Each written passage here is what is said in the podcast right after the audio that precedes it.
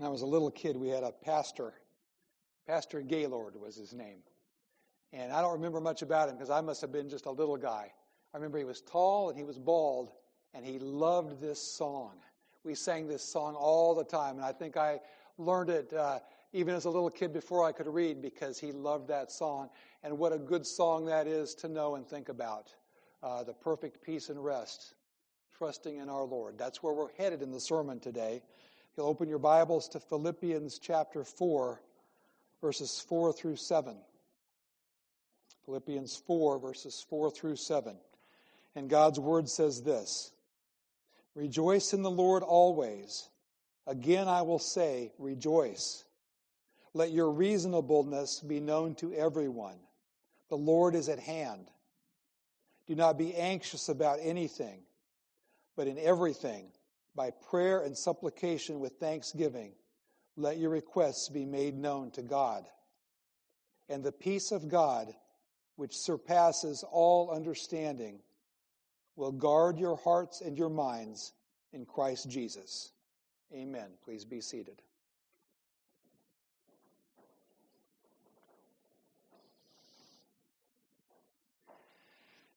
So you've seen that show on TV, uh, maybe on the Animal Planet, where they people have a problem with their cats. My kids like this one because they we were we were kind of a cat family and a dog family. We're a, an anomaly. Uh, we like them both. But uh, people would have problems with their cats, and they'd call in this person, and this person would, would fix their cat. You know, sort of like a, there's ones where they have problems with their kids, and then and that's that's what I hated to watch. but uh, the ones with the cats. Well, we've we've got a family that could have used a cat doctor, or can be using a cat doctor in our church. Two cats that that seem to love each other, got along good at least, uh, could be trusted to be together with each other.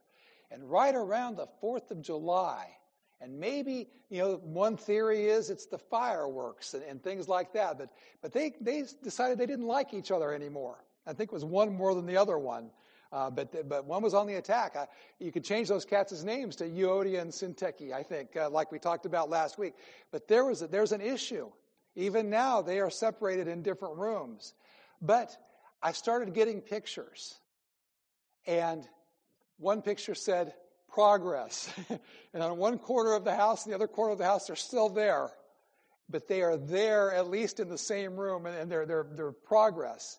And then yesterday, there was one with even more progress. They were both sitting, not snuggled up with each other, but kind of side by side looking out the window. And Steve said, they have something in common. They're looking at the birds outside. And I thought, you know what? That was Paul's prescription. Euodia and Syntyche, this from last week, get along together in the Lord. Uh, a common denominator, a common thing, not looking at each other, but looking at something that's very important. As birds are to cats, uh, the Lord is to Christians. And as we look at the Lord, uh, we can overcome a lot of little things uh, that might normally rub us the wrong way about each other. Well, there's a lot you can overlook when you say, That's my brother in Christ, that's my sister in Christ. My sins were there uh, being paid for by Jesus on the cross, and so were hers. And, and so uh, Jesus must love us both, and, and we're both adopted into his family. There is a commonness and in the Lord. And that occurs several times in the text from last week and in this morning's text. So we're picking up from where we were last week. And uh, some people have said in, in, this letter to the Philippians that uh, these next few verses are just like Paul's wrapping up his letter and he's thought, oh, yeah, do this, do this, do this, and maybe kind of a random, you know, like your parents would write to you about one big thing. And then they'd say, well, don't forget to get the license tag changed on your car and, and don't forget to this and that. And they, they tack on this stuff at the list and then at the end and they'd say, love you, and, and, and they're on, uh, gone. Uh, people have said, maybe that's what Paul was doing here. But if you consider this in the context of the letter, in the context of everything, these are not just tacked on instructions, but they flow.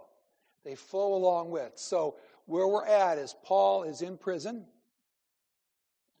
Doesn't know if it's going to be life or death for him in the end.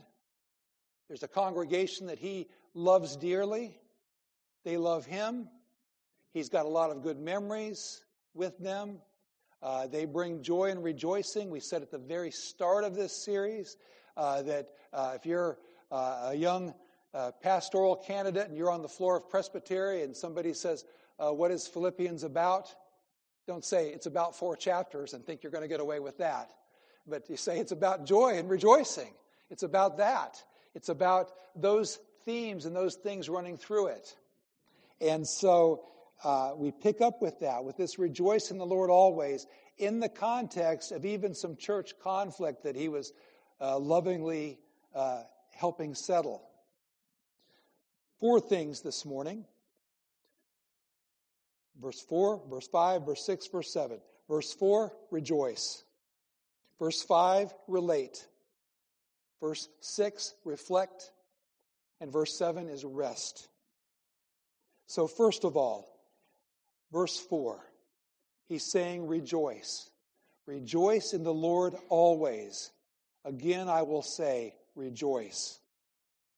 Even in the context of conflict management, those two ladies from last week, uh, even in the context of suffering and persecution and maybe death, even in the context of false teachers that were threatening the church.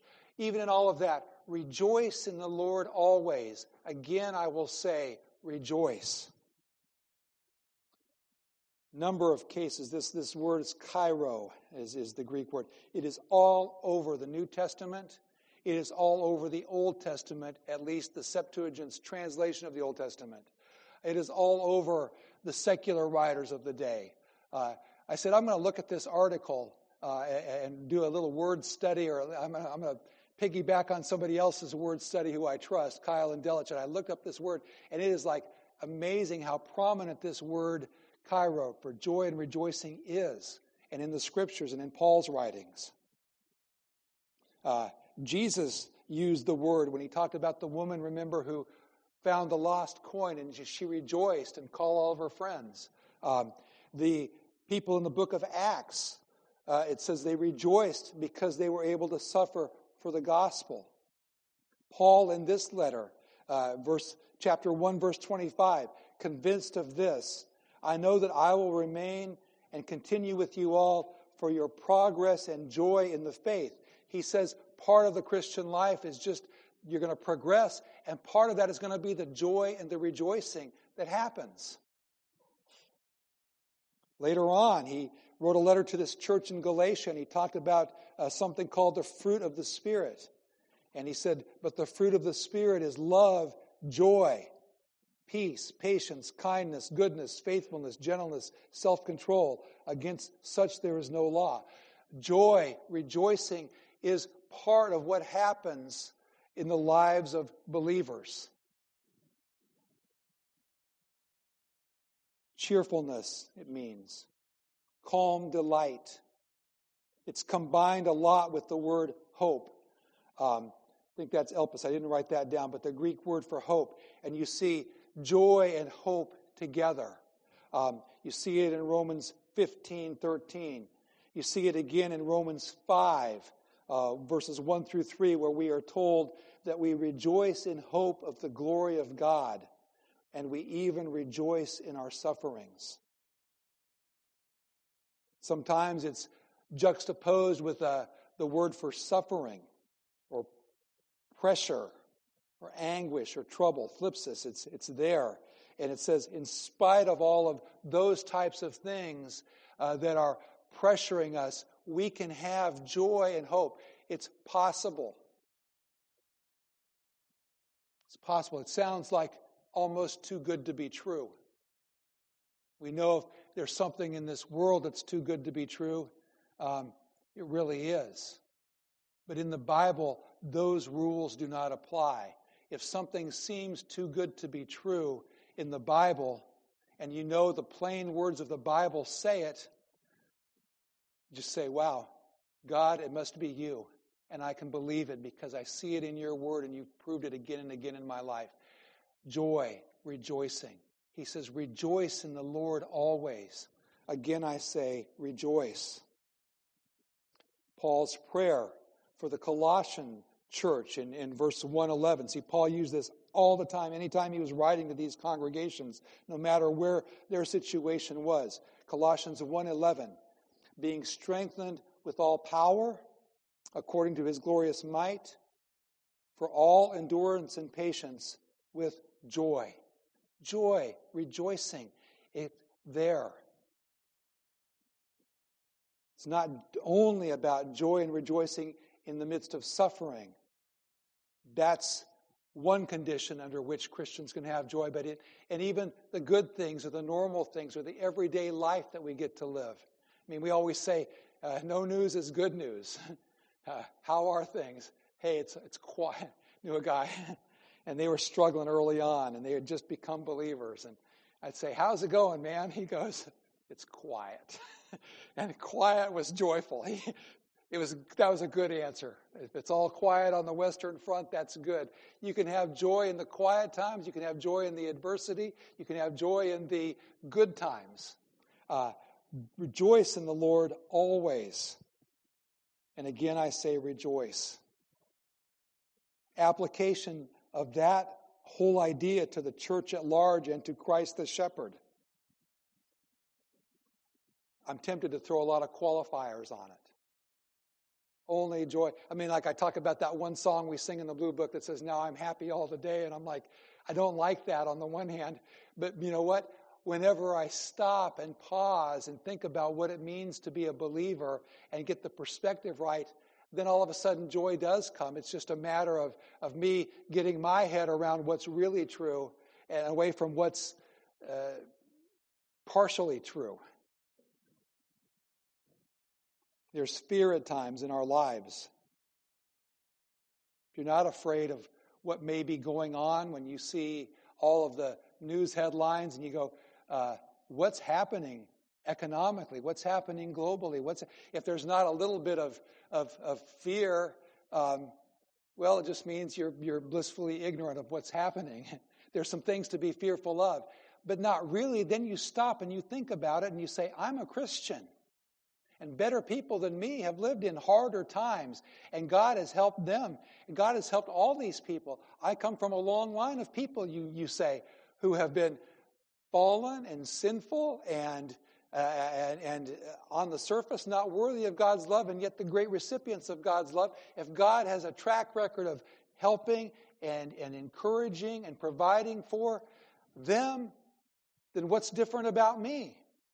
And we can get back to that joy and rejoicing in spite of, of uh, things that might make us fearful. Um, he says, Rejoice in the Lord always. Pas, pas upon, all, always, all. Rejoice in the word always. When you're doing um, the first step of, of, of, of counseling, whether it's a couple of friends who are having a hard time with each other, or whether it's a couple of Christians who are married to each other and they're struggling a little bit, uh, the first thing you, you, you're going to do as a counselor, uh, you're going to have to do this. This is almost, this is like guaranteed. You're going to have to say, oh, wait a minute, did you hear what you just said?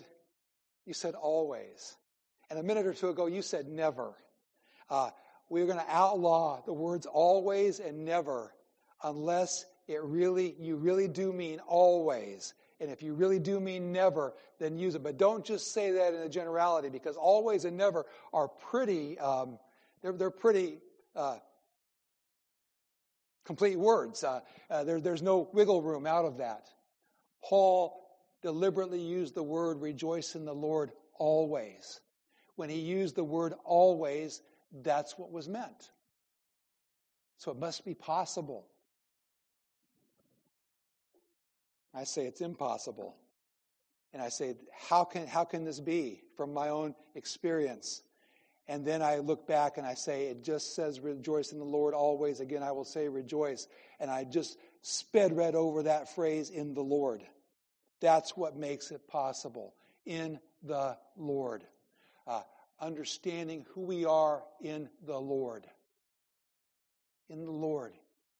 If any man is in Christ Jesus, he's a new creature. Old things are passed away, all things are new in the Lord. Uh, it's Christians. Christians as we look at our status and look at who we are in the Lord, we can rejoice. We're going to get to more of that later on, but uh, we're going to come back to it even during our worst days when everything is stripped down. If we're a Christian, we're going to run to the Lord our relationship with Him.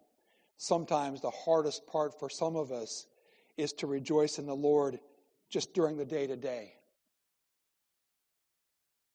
Preston, right now, quite likely as he processes the death of his mom, is finding great comfort in the Lord. He knows the Lord. She knew the Lord. We can find our comfort in the Lord during hard days, and we, we look for the Lord if we're Christians. We say, God, help me. Wrap your arms around me. Help me. Uh, give me as much of a perspective as you can give me. Boy, when it's just the everyday stuff, it might not be so hard for you, but some of us have found that's when it's hard to rejoice in the Lord because we're just grinding it out as, as uh, rats running our little race. But he's saying, rejoice in the Lord always. Again, I say, rejoice. Moves on. The rejoicing in the Lord leads us into how we relate with our fellow human beings. So, just to keep them all alliterated or whatever reason, I, I called this relate, but it's verse 5. Verse 5 of the text. Let your reasonableness be known to everyone. The Lord is at hand. Reasonableness. Uh, and I looked at the various translations, how they, they put that, uh, because I was trying to figure out what, what he meant by that to that church and what then the Lord means to us. Let your reasonableness know. And the best definition I could find from that Greek language uh, is the words gentle. Some translations will say, let your gentleness be known to all people.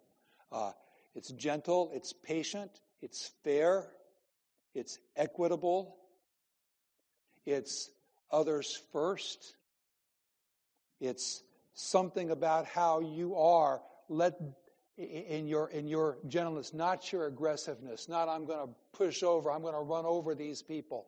I'm going to get them and show them. And I've got, and we are tempted sometimes to do that. Um, uh, some of us do it very actively. Some of us have become masters at doing that passively. That's even worse. Boy, those passive aggressives. Uh, somebody told me they're, they're kind of tough. Uh, but um, gentle, patient, fair, equitable. It's not projecting yourself. About a decade ago, I saw an advertisement for a book, uh, uh, business pages of one of the, the papers, uh, and it said, uh, Making your own brand, or you are your own brand. And this was like, like at the start of social media. And, and, and we've all kind of do this. We, we don't say, what, what do I feel about this? We say, what, do, what would Pastor Hutch say about this? And how would that impress? And we create our own little brand about ourselves and we think about it and we put, and this says, you make your own brand just like you're a company. Uh, now you don't work for the company, you work for yourself and you go from place to place. And you've got to make sure yourself and who you are is, uh, your own brand. That, that's the opposite of what the scripture says. The scripture says, let your gentleness, your patience, your fairness, your equitability, let that become known to all people. There is something to project, but it's not you. And I think maybe people are starting to realize that as they become caricatures of their own selves, trying to push their brand. He's saying, You're a Christian. You are about Christ, Christ likeness. You are going to, if you become a believer, uh, like it or not, if you're on a Christian, that first domino called justification has been pushed. Sanctification is coming. And, and if you're truly a believer, you can't even stop it. You're going to become more Christ like. Let your gentleness become known to all. If you're going to take the name of Christ on yourself, as in Christian, Christian, if you're going to be a Christian, then that's the brand and it's not your brand. It's Christ likeness. He said to the Philippian church, let your Christ likeness or let your gentleness, let your fairness, your reasonableness be known to all. Get the reputation of a, as, as a church body, you Philippians, uh, you folks in, in, in the middle of it who are squabbling with each other and squawking a little bit, you that are uh, looking to be an example of Christ to the world, let that reasonableness, as the ESV puts it, be known to everyone. And then he adds, the Lord is at hand. Couple of interpretations, and, and, and uh, I, believe, I believe the Calvin interpretation was, uh, uh, was one thing, and there were others, and they went back and forth. But some people say the Lord is at hand means God is here, watching and protecting, overseeing and defending. Uh, you're living your life before the audience of God also. The Lord is at hand. The Lord is at hand to help you as you live in a Christian way. As you repent and ask forgiveness and, and decide not to hold that grudge, as you uh, speak truth but speak it in love, and the Lord is at hand. That's one understanding. Uh, other people have said, no, this looks, this points toward the eschatological, eschatological, the end times. This is saying the Lord's return is imminent. It's critical that you live because the Lord's at hand. It's coming. These are the last days. Um, both of those will preach. Flip a coin. I tend to think the first one, that the Lord is here. He's near via His Holy Spirit. He's with us to help us to be gentle. Um, but the, that second one could be as true. We know the Lord's return is imminent too. What we need to understand is let your reasonableness be known to all people, everyone. Uh, people pointed out it's not just within the church or not just within your family. This is the world within and the world without. Uh, as they look at your church there, uh, that uh, first Presbyterian church of Philippi, let your reasonableness be known to the world as they look at your congregation. The Lord is at hand.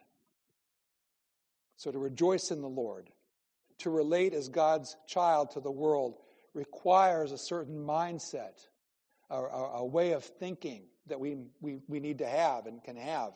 And so, verse 6 talks about reflection, prayerful reflection. Verse 6 says this Do not be anxious about anything, but in everything, by prayer and supplication with thanksgiving, let your requests be made known to God.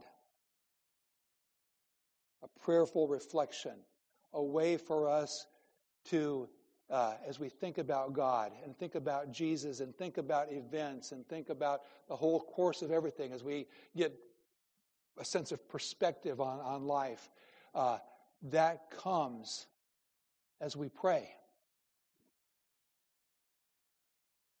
Maybe you've sung that song, Leave It There, Leave It There. Take your burden to the Lord and leave it there.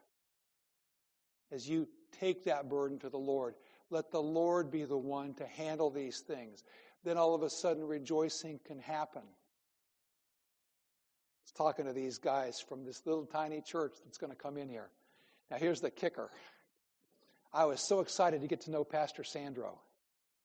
Pastor Sandro. I said, Boy, I wanted a, a Spanish language church. Turns out Pastor Sandro is Brazilian, but he would preach in Spanish if, if the first four or five couples that came, uh, if there was more Spanish, he'd preach in Spanish. They translate into English, English to Spanish. So I'm talking to him on the phone, and Paula's sitting in the living room, and I'm like, man, I can't wait to get to know you. I'm trying to look because two of my fellow pastors from our group have, have, have uh, moved out of this state. They've gone to other congregations and places. And I'm like, I need some, some broad pastoral support and friendship. I need, I need people, uh, pastors who, to, to pray with and, and, and encourage me. And I said, boy, when? He says, well, he says, um, something has come up within his company. He says, I, I'm going to Texas. Texas. Whoa. um, yeah, needed to do that, and there was there was a reason he gave me that, that it, it, had to happen. And I said, "Whoa, well, when are you going? The I'm already here. I'm calling you from Texas.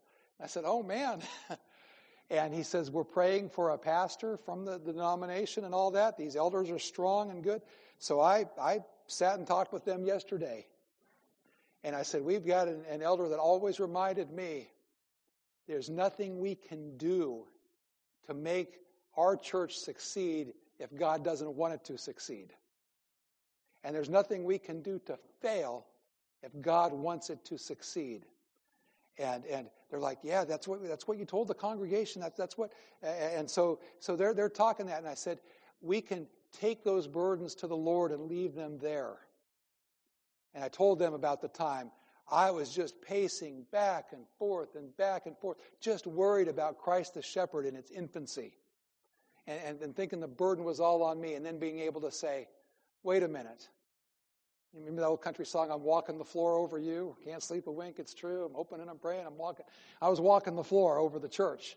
And I said, I'm not going to walk the floor anymore. If God wants to wear out the, the, the flooring in heaven by pacing back and forth and worrying, that can be on God. I'm going, I'm going to bed. This is God's church, it's not mine. And I shared that with them, and I said, whatever we can do to pray for you and encourage you, uh, and I can't wait. We're praying for your pastor to be right. I said, if you ever want me to, to, to do your preaching, I said, I know the difference between the PCA and the Calvary Chapel, and I won't, uh, I won't try and get all you guys converted over. We'll talk about our common denominator of the gospel and Jesus, and, and I can be an encourager for you. But whatever we can do, uh, we take our burdens and we leave it to the Lord, and then we can have joy and rejoicing, knowing God's the boss, and God's a good boss. Uh, did you read the, the, the, the quote? I, I, put it in there because I liked one turn of phrase that Calvin put in here about um, the, the sentiment about, uh, he says, here we have the most beautiful sentiment from which we learn on the one hand that ignorance of the providence of God is the cause of all impatience, and that this is the reason why we are so quickly and on trivial accounts thrown into confusion and often too become disheartened because we do not recognize the fact that the Lord cares for us. God is sovereign. You can trust him. But here's the phrase I liked. He said, On the other hand, we learn that this is the only remedy for tranquilizing our minds. And I said, I need a good mind tranquilization. I need God's providence and the understanding that God is sovereign and God is loving. I just put that tranquilizer, tranquilize my mind. Um, when we repose unreservedly in His providential care, as knowing that we are not exposed either to the rashness of fortune. What happens to you is not the rashness of fortune. Oh man, what happened? Boom, I just lost the lottery. I, I just, why? Why? What? We're not exposed either to the rashness of fortune or to the caprice of the wicked, but are under the regulation of God's fatherly care. Take that, uh, you, can, you can take that home and just cut that out and, and put that somewhere and read it a few times and, and, and try and absorb that. But understand, it's, it's knowing that God is sovereign and you can trust Him. God is sovereign, but God is good, as some people have said it that we can rejoice, we can take these prayer requests to Him, we can talk to Him, and that spills over into our, our attitude of, of, of joy. It spills over into our reasonableness of conduct among the world.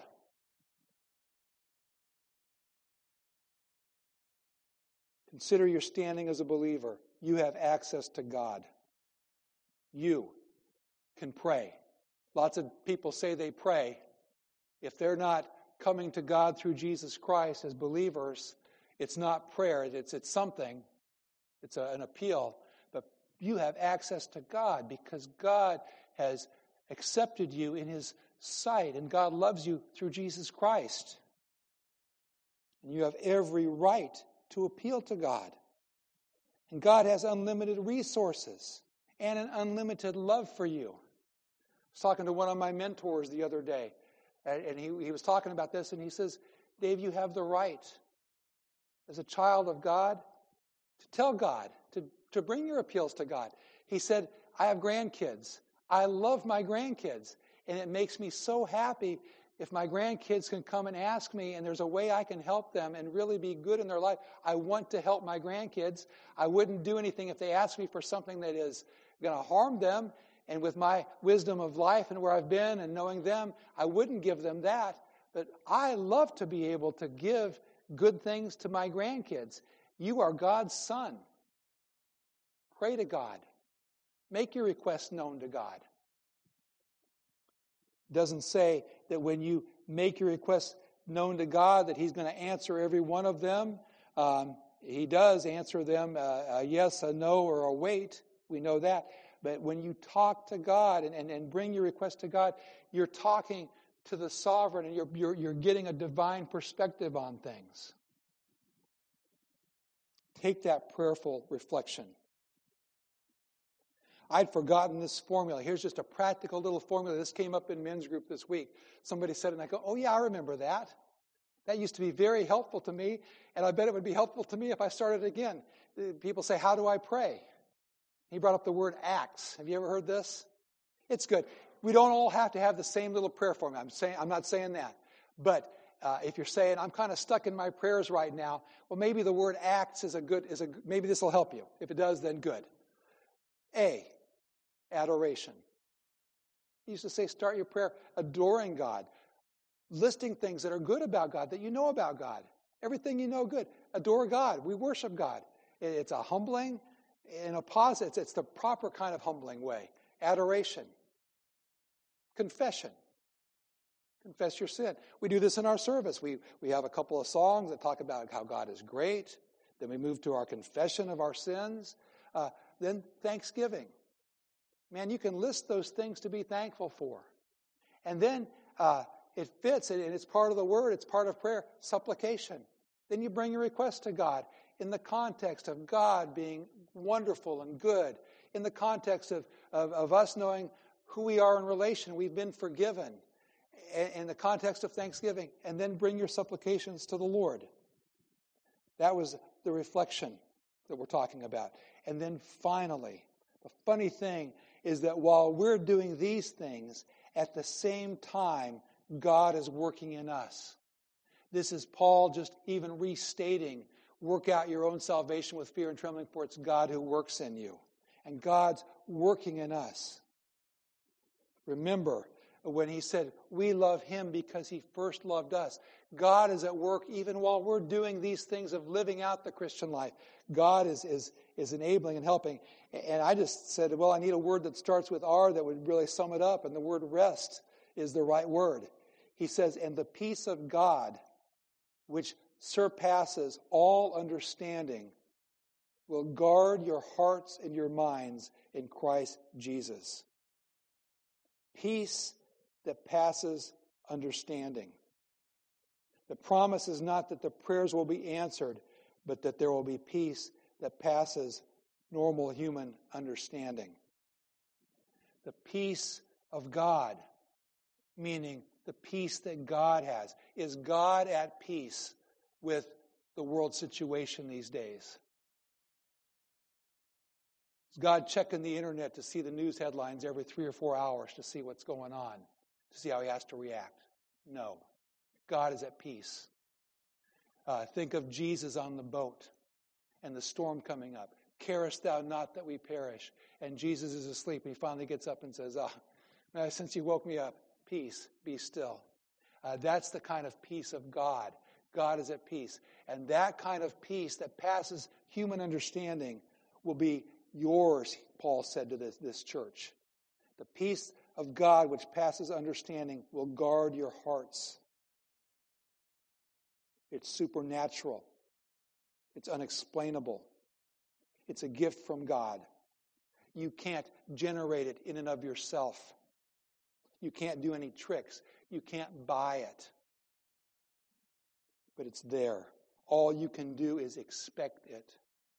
Expect the peace of God. Says it would be a garrison.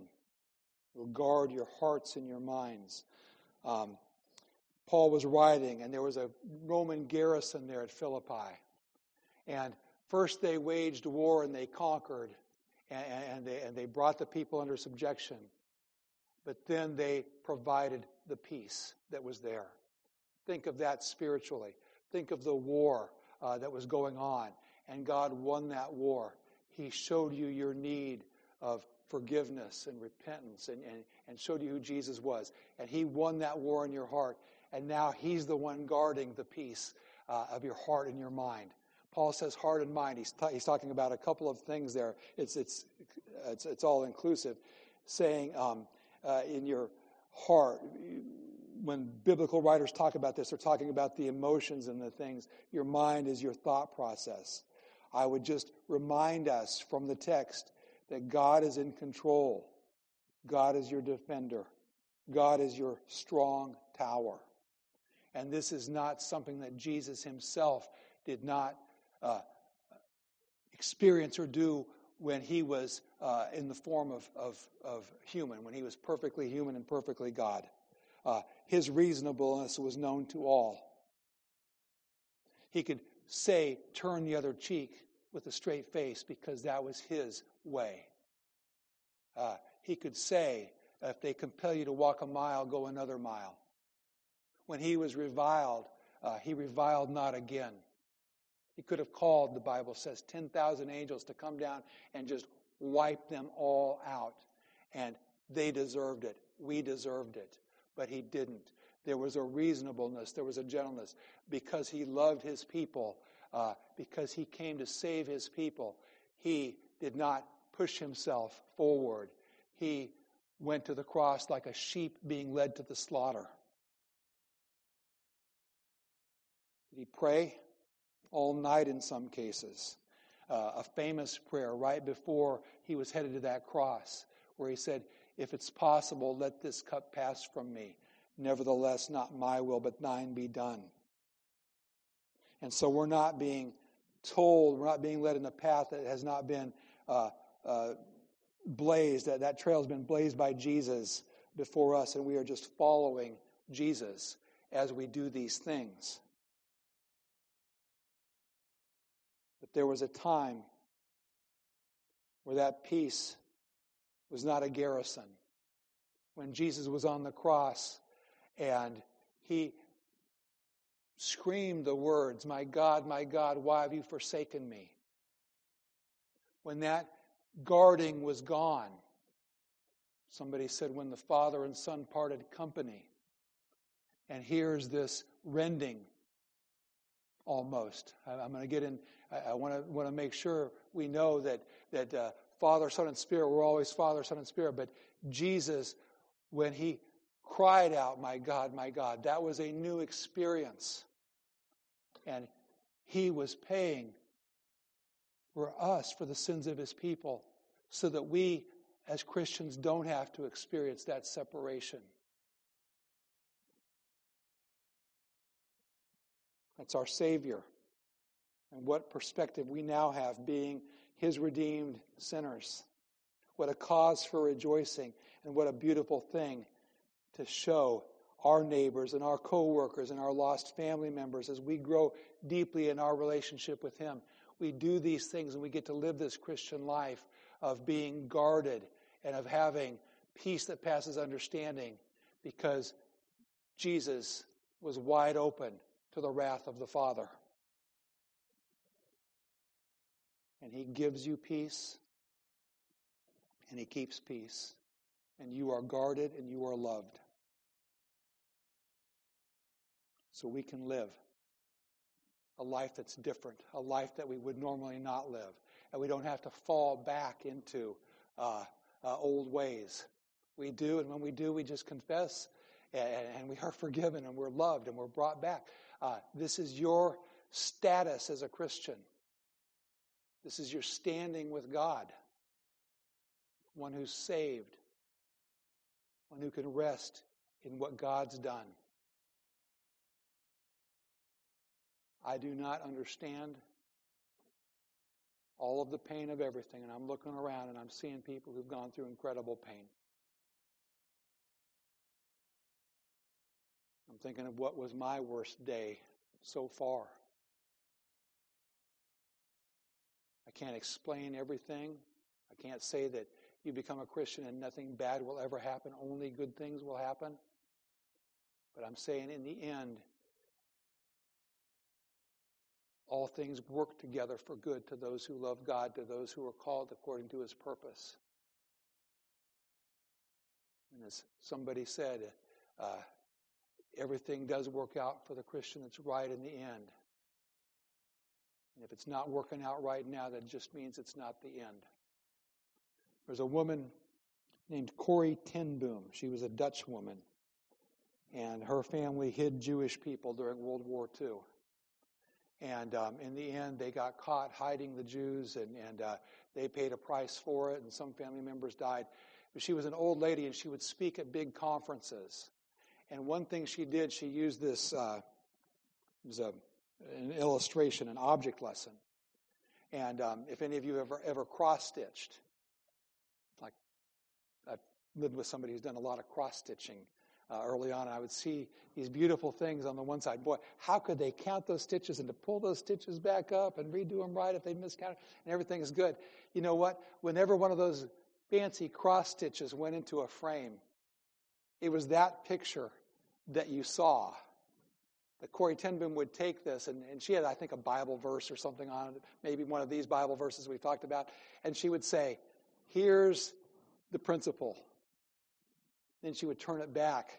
And on the other side of the cross stitch, it's chaos. It's, it's, uh, it's not, you, you can't make heads or tails. You can't say, What's on the other side of this? Because the strings and all that. Life is this messiness. But you turn that over, that's what God's doing and what God has done. And so, as Christians, He even gives us the grace to, in unfolding ways, believe and see that. We're going to sing a song when we close, written by a man, and I'd rather have you just look it up than describe it. But this was a man who wrote this hymn, It Is Well With My Soul, uh, at the very spot where family members of his, children of his, died. And God gave him a peace he couldn't describe in the midst of that. And as we sing that after we go to the table, uh, think about that. And think about a loving God who not only saves your soul, prepares a place for you, but even as we walk through this life with its good and with its bad, who is there with us and loving us and even giving us the grace and strength to rejoice and rest. Let us pray and go to the table. Lord, thank you for this section in Philippians. We look forward to wrapping uh, this little letter up, but we pray that you'll help us uh, even now to take what we've heard and seen in your text and give us the grace and the strength. And thank you that you help us to rejoice and you help us to reflect and you help us to uh, be reasonable and, and, uh, and relate to uh, lost people Thank you, Lord, that we get to rest in you and in your finished work on the cross. And we thank you for that so much that the work is yours to do in us. Thank you for Jesus. In his name we pray. Amen.